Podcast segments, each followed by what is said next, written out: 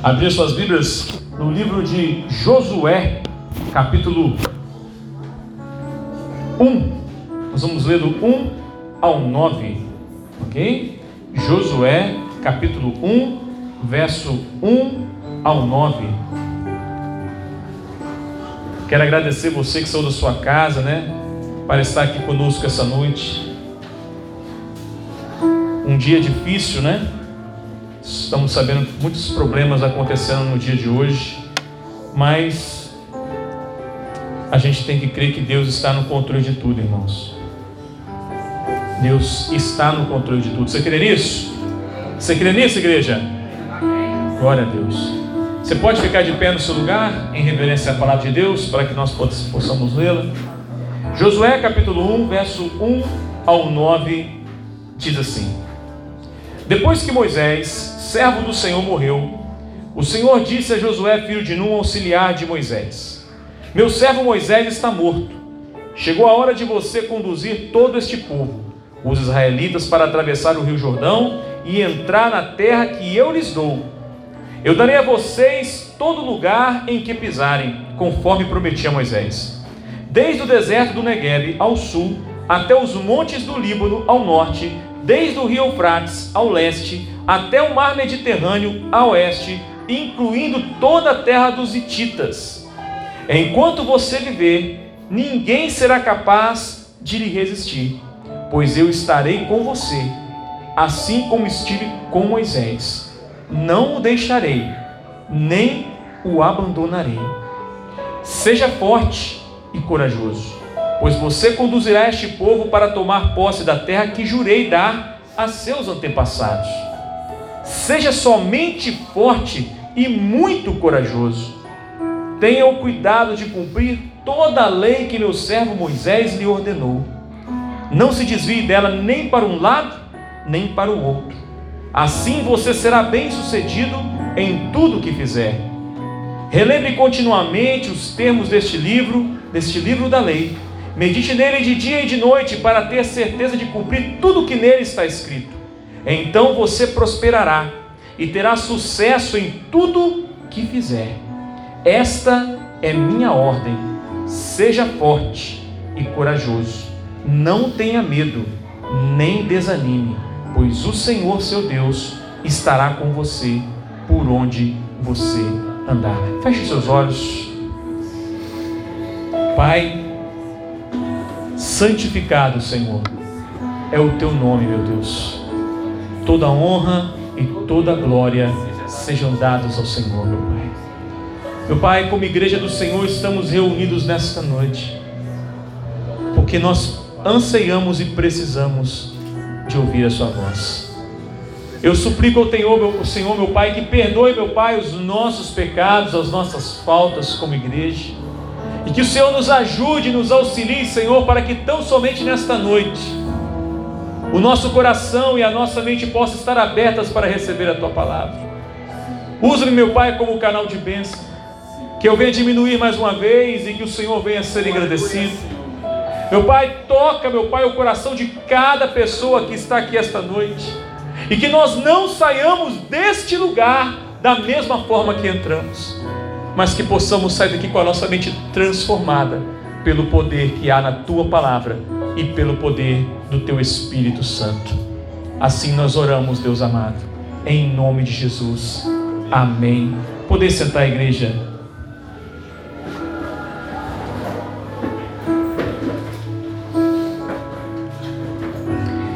Eu gostaria de, em complementar esse texto que nós acabamos de ler, de Josué, eu queria ler mais um texto, que está em João 16, 33. Jesus disse assim: Eu lhes falei tudo isso para que tenham paz em mim. Aqui no mundo vocês terão aflições. Animem-se, pois eu venci o mundo. Irmãos, esses dois textos, eles têm muita coisa em comum. E a palavra que Deus me pediu para trazer nessa noite para seu coração, para sua vida, é uma palavra de ânimo. Nós estamos entrando num momento muito difícil. Estamos entrando num momento muito difícil. Um momento que as pessoas agora estão se perguntando: Como é agir nesse tempo que nós estamos vivendo? Pastor, a situação está ficando cada vez mais difícil. Quem dirá essa primeira semana? Acho que nunca viu uma semana tão tenebrosa, né? Mas, irmãos, o dia é sempre mais escuro antes do amanhecer. O próprio salmista diz que o choro pode durar uma noite, mas a alegria vem pela manhã. Sabe quando nós lemos esse texto de, de Jesus? Jesus estava aqui prestes a ir para a cruz. Jesus estava vivendo aqui os seus momentos finais com os seus apóstolos. E a palavra de Jesus para eles é: animem-se. Ora, você pode me perguntar, pastor, como se animar em tempos como o que estamos vivendo hoje? Pastor, como ter ânimo para sair de casa, para trabalhar? Como conseguir fazer isso? Eu quero dizer para você que os apóstolos iam enfrentar momentos difíceis. Jesus ia morrer, ele ia ressuscitar e ele ia embora. E eles precisariam estar preparados. E Jesus então que traz uma palavra para eles dizendo: "Olha, vocês vão ter aflição, vocês vão ter oposição, mas animem-se. Quando nós passamos para o primeiro texto de Josué, Josué aqui está recebendo do Senhor a incumbência de substituir ninguém menos que o maior líder do Antigo Testamento, Moisés. O homem que havia, que Deus havia usado para libertar o seu povo do Egito. Agora imagine comigo, imagine se você fosse Josué. Imagine que você agora tem que substituir Moisés, guiar mais ou menos 2 milhões de pessoas pelo deserto que estavam indo direto a uma terra que Deus havia prometido para esse povo. Todavia, irmãos, olha que interessante, Deus promete uma terra, diz que a terra é deles, que Ele vai levar eles para a terra, mas a terra está ocupada. A terra está ocupada com outros povos, com os inimigos do Senhor.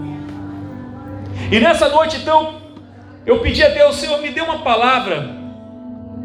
Nós precisamos de uma palavra de ânimo. Sabe, irmão, essa semana eu falei com a minha esposa, eu, não estou querendo nem olhar algumas coisas, porque tudo que você olha, às vezes traz um desânimo. Mas nessa noite Deus me mandou dizer para você que existe luz aonde ninguém vê. Que quando ninguém vê a luz no fim do túnel, aí é que nós precisamos ter fé. Sabe, irmãos,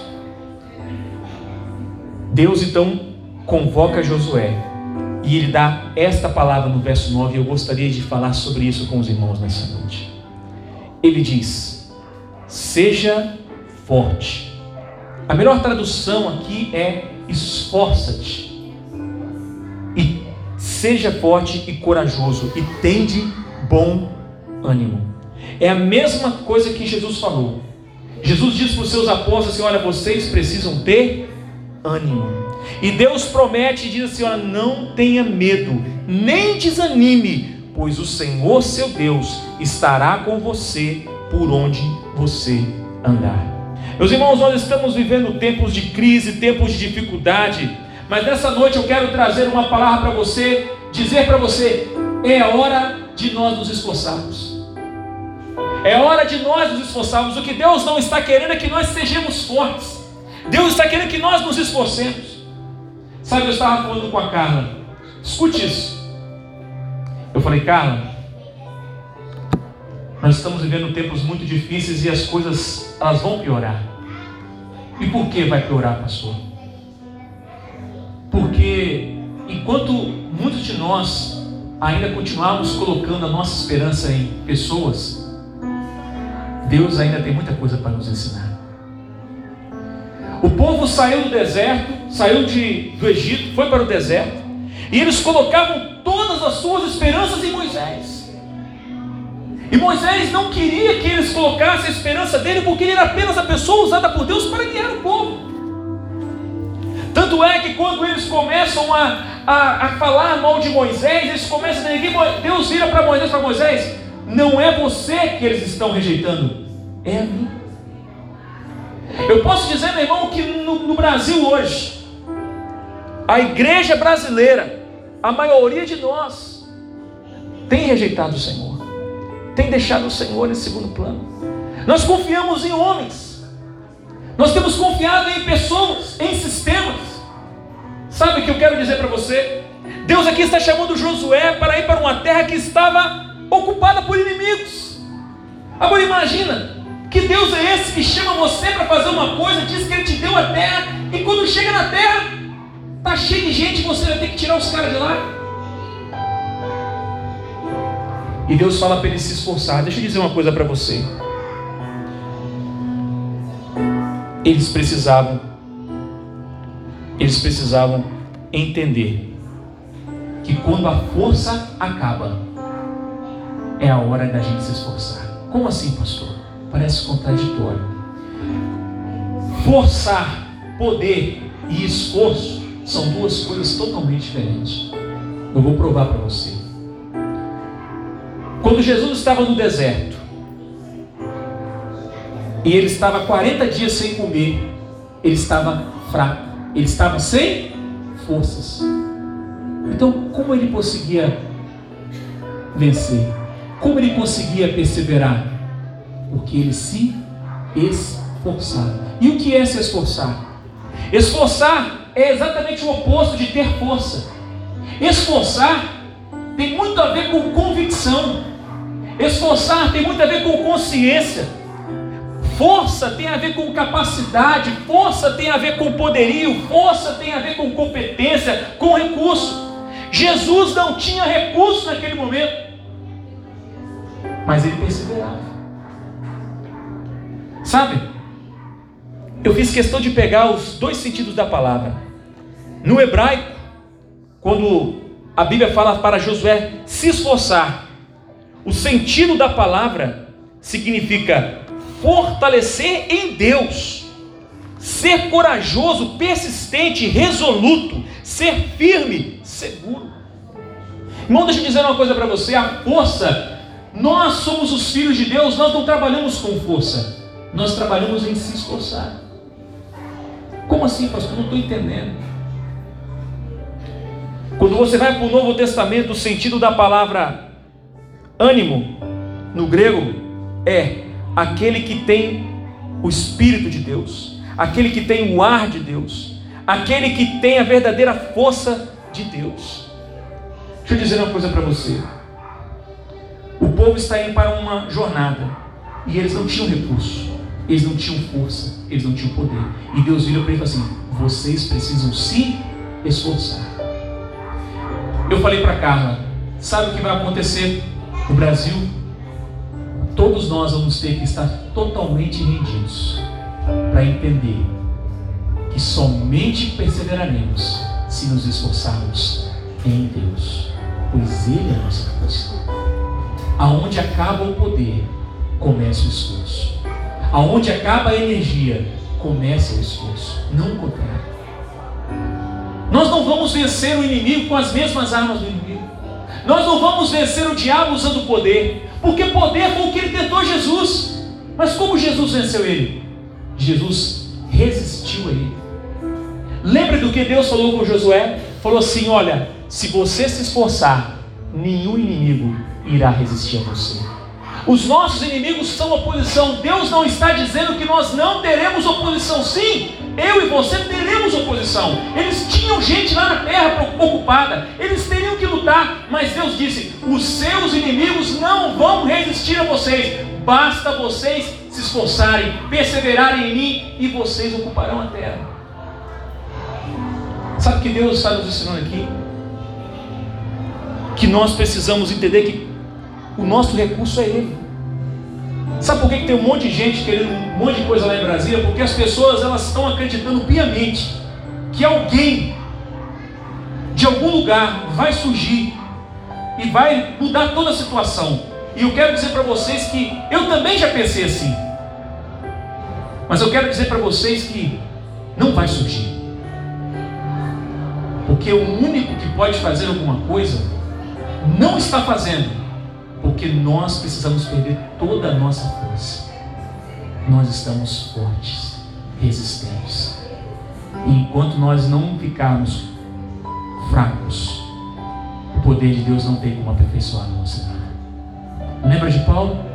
Ele vira para Deus e diz: Eu clamei o Senhor três vezes que me tirasse o espírito, o espinho na minha carne. O que, que Deus fala para ele? A minha graça, a minha graça te basta. Está lá em 2 Coríntios capítulo 12, verso 8 ao 10. Diz assim: Em três ocasiões supliquei ao Senhor que o removesse, mas ele disse: Minha graça é tudo de que você precisa. Meu poder opera melhor na fraqueza. Portanto, agora fico feliz de me orgulhar de minhas fraquezas, para que o poder de Deus opere por meu intermédio. Por isso aceito com prazer fraquezas e insultos, privações, perseguições e aflições que sofro por Cristo, pois quando sou fraco, então é que sou forte. O que, que Deus está dizendo para nós, irmão? O que, que Paulo está querendo ensinar para nós? Quando nós estamos fracos, é nesse momento que nós precisamos nos esforçar. Esforço não tem a ver com força, esforço tem a ver com convicção. Zacarias capítulo 4, verso 6 diz: Então ele me disse: Assim diz o Senhor a Zorobabel, não por força, nem por poder, mas pelo meu espírito, diz o Senhor dos exércitos. Força tem a ver com recurso, mas esforço tem a ver com convicção, esperança, fé. Enquanto um está pensando em capacidade, o outro desenvolve uma consciência. Quando nós não temos mais força para caminhar, então Deus pede para nós nos esforçarmos. E a gente só sai do lugar pela nossa convicção, pela nossa consciência, pela nossa fé. Eu tenho visto o Brasil, nós somos uma nação ainda muito soberba, muito soberba. Se você for ver uns tempos atrás, quantas profecias você viu por aí, falando tantas coisas que iam acontecer? Onde é que estão esses profetas agora? Estão aí continuando enganando as pessoas nas igrejas e nos, nos YouTube da vida. E eles sempre têm uma desculpa. Eles sempre vão ter uma desculpa para voltar e enganar mais alguém. Mas sabe o que eu digo para você? Quando a profecia parece ser possível, a chance dela ser verdadeira é quase improvável. Porque as profecias de Deus, elas têm a característica exatamente daquilo que ninguém imagina. As dificuldades que nós vamos encontrar na vida só podem ser combatidas com esforço, não com força. Quando Paulo pede a Deus que tire da sua vida esse espinho, e Deus fala para ele que a graça dele basta. Deus está dizendo assim: a minha graça é suficiente para você se esforçar. É em mim, sou eu quem te dou força. Jesus estava ali, meu irmão, naquele tempo no deserto, sem comer. Alguém já ficou sem comer aqui 40 dias? Você fica fraco, você fica totalmente fraco. Mas o que é que o diabo fala para Jesus? Transforma essas pedras em. Ele diz assim: usa poder. Use o seu poder. É interessante que Deus não está chamando a gente para usar o nosso poder. Jesus vira para ele e fala assim: nem só de pão viverá o homem, mas somente da palavra que sai da boca de Deus. O que, que Jesus estava dizendo para Satanás? Enquanto você imagina um alimento para fortalecer meu corpo físico, eu quero que você saiba que o que me faz mover 40 dias nesse deserto é o alimento espiritual que é a palavra de Deus. É nele que está a minha força. É através dele que eu me esforço. Eu quero dizer para você nessa noite, meu querido, a situação pode estar difícil para mim, pode estar difícil para você, pode estar difícil para o nosso país. Agora é o momento de você se esforçar. Agora é o momento que Deus chega para mim para você e diga: esforça-te, tem de bom ânimo, seja corajoso, seja forte, esforça-te. Nós não vamos vencer o diabo com as armas das trevas, nós só vamos vencer o diabo e as coisas das trevas com as armas de Deus.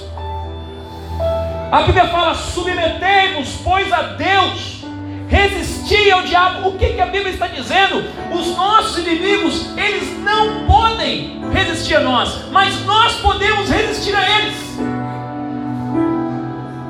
O diabo não pode resistir a mim e a você.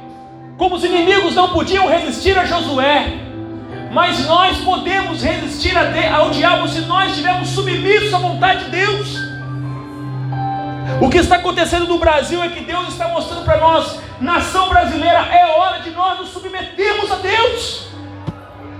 Muitas vezes nós estamos fazendo de tudo, irmãos, mas a única coisa que precisamos fazer não estamos fazendo que é orar, que é buscar, que é confiar em Deus, que é estar buscando a Deus no mundo realmente espiritual. Quantas pessoas, eu pergunto, quantas pessoas realmente nesse período têm orado, têm se lamentado? Eu vi, irmãos, muitas orações sendo feitas nesse período. Vi muitas orações, mas eu vi poucas orações de confissão de pecado na nação brasileira.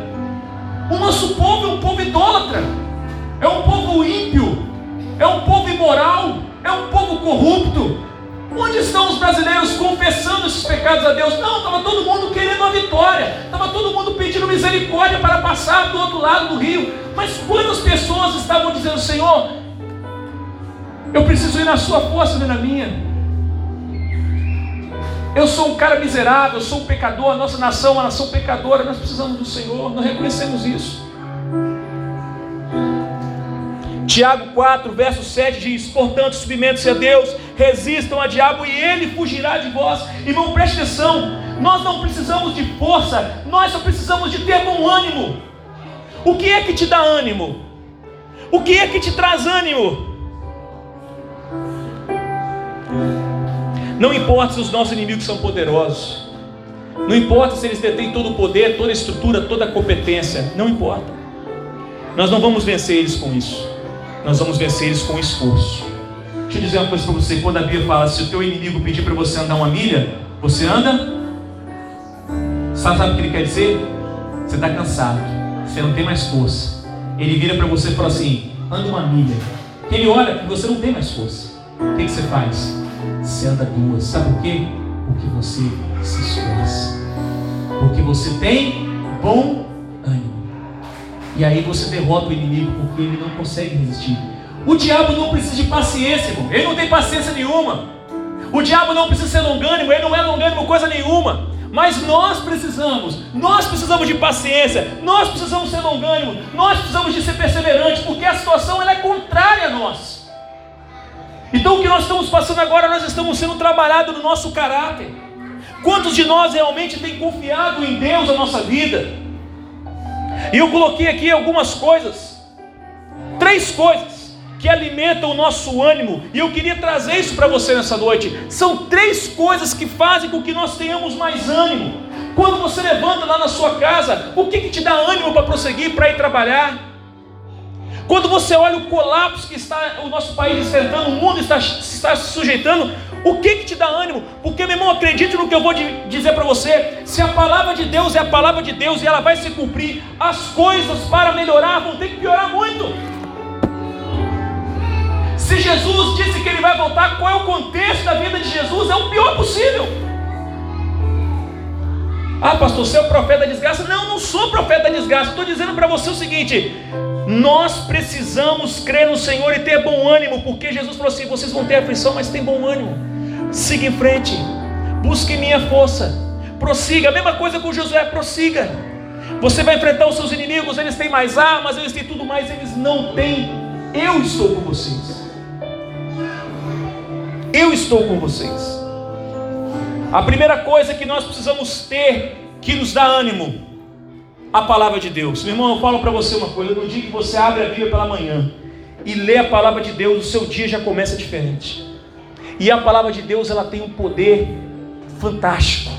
Hebreus 4,12 diz: Pois a palavra de Deus é viva e poderosa, é mais cortante que qualquer espada de dois gumes, penetrando entre alma e espírito, entre juntas e medulas, trazendo à luz até os pensamentos e desejos mais íntimos do homem. Isso quer dizer, meu irmão, quando você lê a palavra de Deus, ela entra em você e ela causa um efeito. É impossível você ler a Bíblia, irmão, e continuar a mesma pessoa. Salmo 119, 28 diz: Minha alma chora de tristeza, fortalece-me com tua palavra.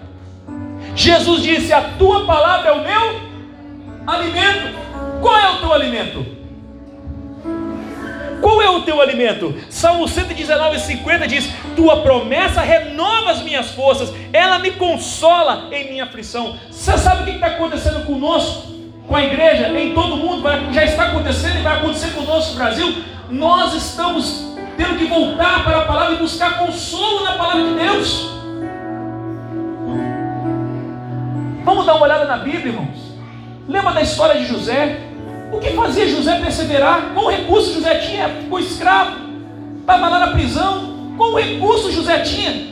Que força José tinha? Nenhuma. Mas José era esforçado. Esforço é diferente de força. Esforço não tem a ver com você ter potência. Esforço tem a ver com você ter convicção, fé, consciência. Só pode se esforçar aqueles que realmente acreditam naquilo que estão vivendo. Sabe, irmãos, a primeira coisa é a palavra de Deus. A segunda coisa é o tema da pregação que eu preguei no domingo passado. É a gratidão. Pessoas gratas a Deus se esforçam muito mais. Lamentações de Jeremias, capítulo 3, verso 21 e 22 diz assim: Todavia, lembro-me também do que me pode dar esperança. Graças ao grande amor do Senhor, é que não somos consumidos, pois as suas misericórdias são inesgotáveis. Será que eu posso ouvir um glória a Deus? As misericórdias do Senhor, elas são inesgotáveis. Deixa eu dizer uma coisa para você, meu querido. Gratidão é a memória do coração. Eu falei na última domingo. Quando nós somos gratos a Deus, o nosso coração tem uma memória com Pergunto para você: olha essa semana que você passou, pode ser uma semana difícil, mas quantas bênçãos você recebeu nela? Ah, pastor, muito, não estou conseguindo enxergar nenhuma bênção. É, então vamos lá. Talvez você possa estar reclamando assim, pastor, minha geladeira está vazia, só tem água. Eu falei, ué, mas você tem uma geladeira. E quem nem geladeira tem? Pastor, eu moro de aluguel. Ótimo. Agradeça a Deus, porque tem gente que não pode nem morar de aluguel, mora na rua. Não tem onde morar. Pastor, meu carro é velho, dá muito problema. Agradeça a Deus, porque tem gente, como eu, por exemplo, que não tem carro, anda de bicicleta. Quantos motivos mais você precisa para agradecer a Deus? Pastor, Lá em casa só tem ovo, arroz e feijão. Glória a Deus, porque tem gente que nem arroz, feijão e ovo tem. Só irmãos, só quem tem gratidão consegue ter uma vida de esperança. Corações gratos promovem esperança. Corações gratos promovem perspectiva, promovem o futuro. Toda vez que nós olhamos para aquilo que Deus já tem nos dado, nós conseguimos projetar a nossa vida na frente. Você não importa. Eu sei em quem eu tenho crido. Jó fala: Eu sei que meu Deus é poderoso. Jó fala: Eu recebi o bem do Senhor, não vou receber o mal. Sabe, irmão, nós precisamos ter a consciência de que Deus está cuidando de nós. Muitas vezes nós não conseguimos enxergar isso. Meu irmão, quantas coisas, olha. Você pode virar para mim e falar, pastor. Ah, eu gostaria tanto de, sei lá, melhorar no meu emprego ou ter um salário. Não é, não é pecado você querer melhorar. Não é pecado você querer ter algo melhor. Não é pecado. O pecado está em nós sermos mal agradecidos a Deus por aquilo que temos. Eu posso garantir para você que você tem muito mais do que precisa, sem dúvida nenhuma, muito mais do que merece. Não só você, eu também. Gratidão, palavra de Deus. Mas existe mais uma coisa que nós precisamos ter para se esforçar.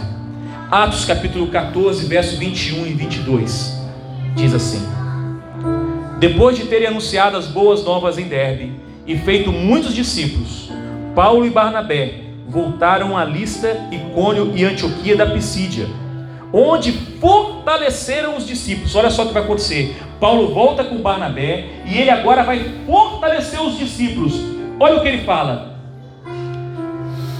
Eles os encorajavam a permanecer na fé, lembrando-os de que é necessário passar por muitos sofrimentos até entrar no reino de Deus. E tem gente que acha que entrar no reino de Deus é facinho, facinho, meu irmão, não é. Se fosse fácil entrar no reino de Deus, Jesus não fala, tem uma porta larga e tem uma porta estreita. E ele fala: esforça-te para entrar pela porta estreita. Será que nós temos nos esforçado? Será que nós temos nos esforçado? Irmãos, nós estamos. O terceiro elemento é a fé. Nós precisamos colocar a nossa fé em Deus. Eu estou vendo tudo isso que nós estamos passando no Brasil. Eu falei com a Carla, conversando essa semana com ela, conversei hoje, conversei ontem. E eu falei, Carla, sabe quando é que quando é que vai mudar a situação? Quando o povo não tiver mais nenhum recurso. Quando o povo falar assim, agora nós não temos mais nenhum recurso. Aí se tiver que acontecer alguma coisa, Deus fará alguma coisa. Você pode falar assim, pastor, mas nós não temos que fazer alguma coisa? Eu não estou dizendo que você não tem que fazer nada. Mas eu estou dizendo para você que o que nós precisamos fazer em primeiro lugar é buscar a Deus e confiar nele. Talvez você possa falar para mim assim, pastor, a situação vai piorar muito. Vai, irmão. Eu pergunto para você, como é que você está se preparando, preparando a sua família? Você está, está em Deus? Você está se esforçando? Você está preparado para andar essa milha extra? Você está preparado para entregar não apenas a túnica, mas a capa também? Você está preparado? Que é isso que a Bíblia diz? Que nós vamos vencer o inimigo nós vamos resistir ao diabo e somente assim ele vai fugir de nós. Palavra de Deus, gratidão e fé. Três coisas que nós precisamos para nos esforçar. Eu falo para você, irmãos, tem dia que é difícil, mas eu posso dizer para você, por mais que a gente possa ter problemas e dificuldades na nossa vida, acredite, irmãos, Deus tem cuidado de nós e a gente não percebe muitas vezes o bem que Ele tem nos feito. Eu falei para uma pessoa assim, pastor, o que, que vai ser do nosso povo agora? Nós vamos sofrer. Aí eu falei assim: vamos agradecer a Deus primeiro pelos últimos quatro anos que nós passamos. Temos motivos para agradecer a Deus. Pararam para pensar que foi quatro anos que poderia, isso que nós estamos vendo hoje poderia ter começado há quatro anos atrás? Mas por que não começou há quatro anos atrás? Porque existia um propósito, existia algo que Deus queria fazer no nosso povo. Se foi feito ou não, eu não sei. Mas uma coisa eu sei: nós, como igreja do Senhor, precisamos perseverar e avançar. Irmãos, é na dificuldade que a igreja cresce. 2 Coríntios, eu queria fechar com dois versículos para os irmãos. 2 Coríntios, capítulo 4, verso 16 e 17 diz assim: Por isso, palavra do apóstolo Paulo, por isso, nunca desistimos, ainda que o nosso exterior esteja morrendo, nosso interior está sendo renovado a cada dia Pois estas aflições pequenas, olha como é que.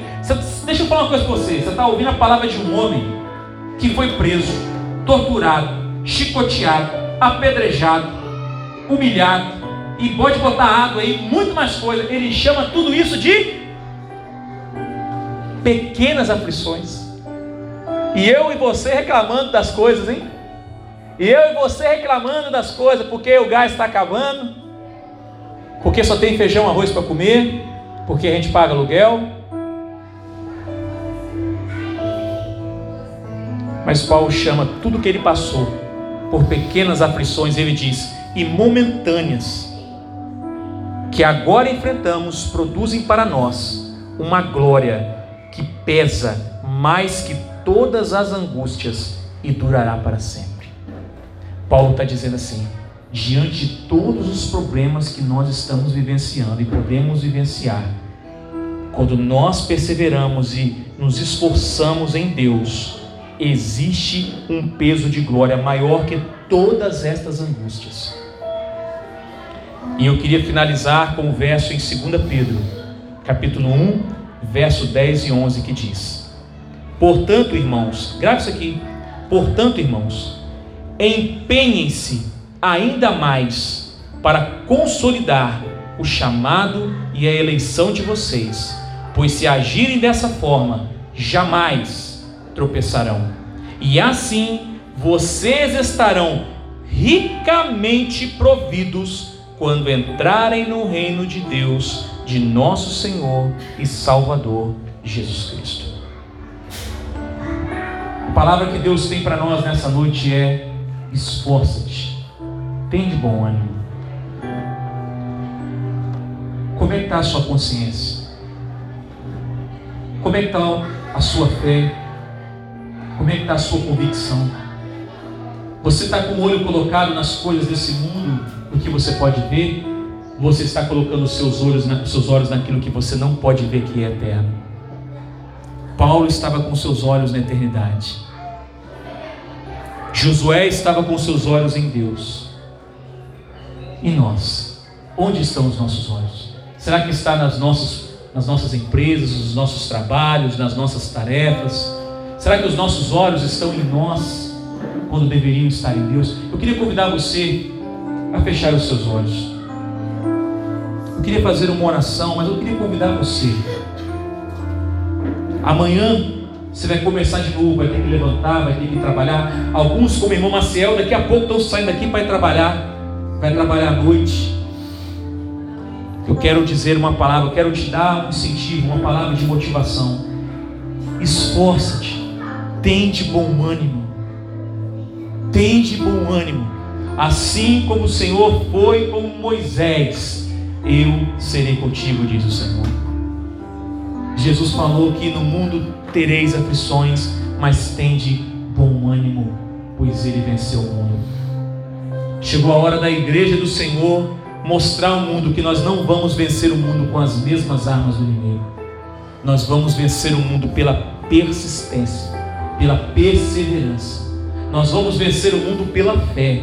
Nós vamos vencer o mundo porque nós vamos prosseguir. O diabo vai fazer de tudo para a gente parar, mas nós vamos se esforçar. E ele vai falar para a gente andar uma milha e nós vamos andar duas milhas. Ele vai pedir para a gente entregar a túnica, mas nós vamos entregar a túnica e a capa. Mas nós não vamos retroceder, nós vamos avançar.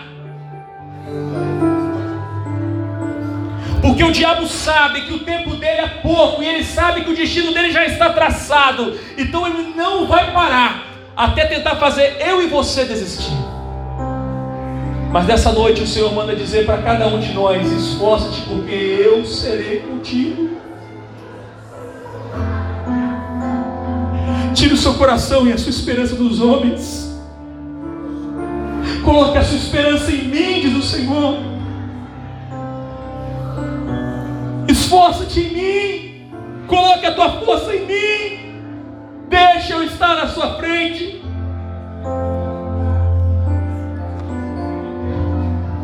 Eu não sei o que você está passando na sua vida, o momento lá na sua família, no seu trabalho. E agora, a partir de amanhã, eu posso garantir vocês que vocês vão vir muito mais coisas, irmão. Vai vir muito mais coisas sobre nós. Mas eu quero dizer para você nessa noite, irmão, persevere, prossiga, porque o Senhor não nos abandonou, irmão, Ele não nos abandonou. Nós podemos passar por aflições, nós podemos passar por privações, nós podemos passar por dificuldades, mas todas essas coisas são pequenas mediante ao peso de glória que está nos esperando na eternidade.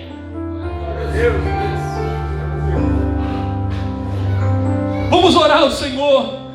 Eu queria convidar você aí onde você está agora, que você tivesse ânimo para se colocar de pé. Se coloque de pé no seu lugar. E se coloque de pé com fé. Lembre das palavras que Deus disse a Josué. Os seus inimigos não vão resistir a você. Ninguém irá resistir a você. Parece fácil, não parece? Mas não será. Porque quando você sai daqui, amanhã é segunda-feira, lá onde você tem que ir, vai ter os seus inimigos vão estar ocupando como estavam ocupando a terra prometida. Mas Deus não prometeu para nenhum de nós que nós não teríamos oposição. Nós teremos oposição sim, irmãos. Nós teremos pessoas que tentarão nos impedir, mas acredite, irmão, nenhum deles irá resistir a nós. Nenhum deles irá resistir à igreja do Senhor, porque é o Senhor que nos guia, é Ele que está à frente, é Ele que nos chama, é Ele que nos prepara, é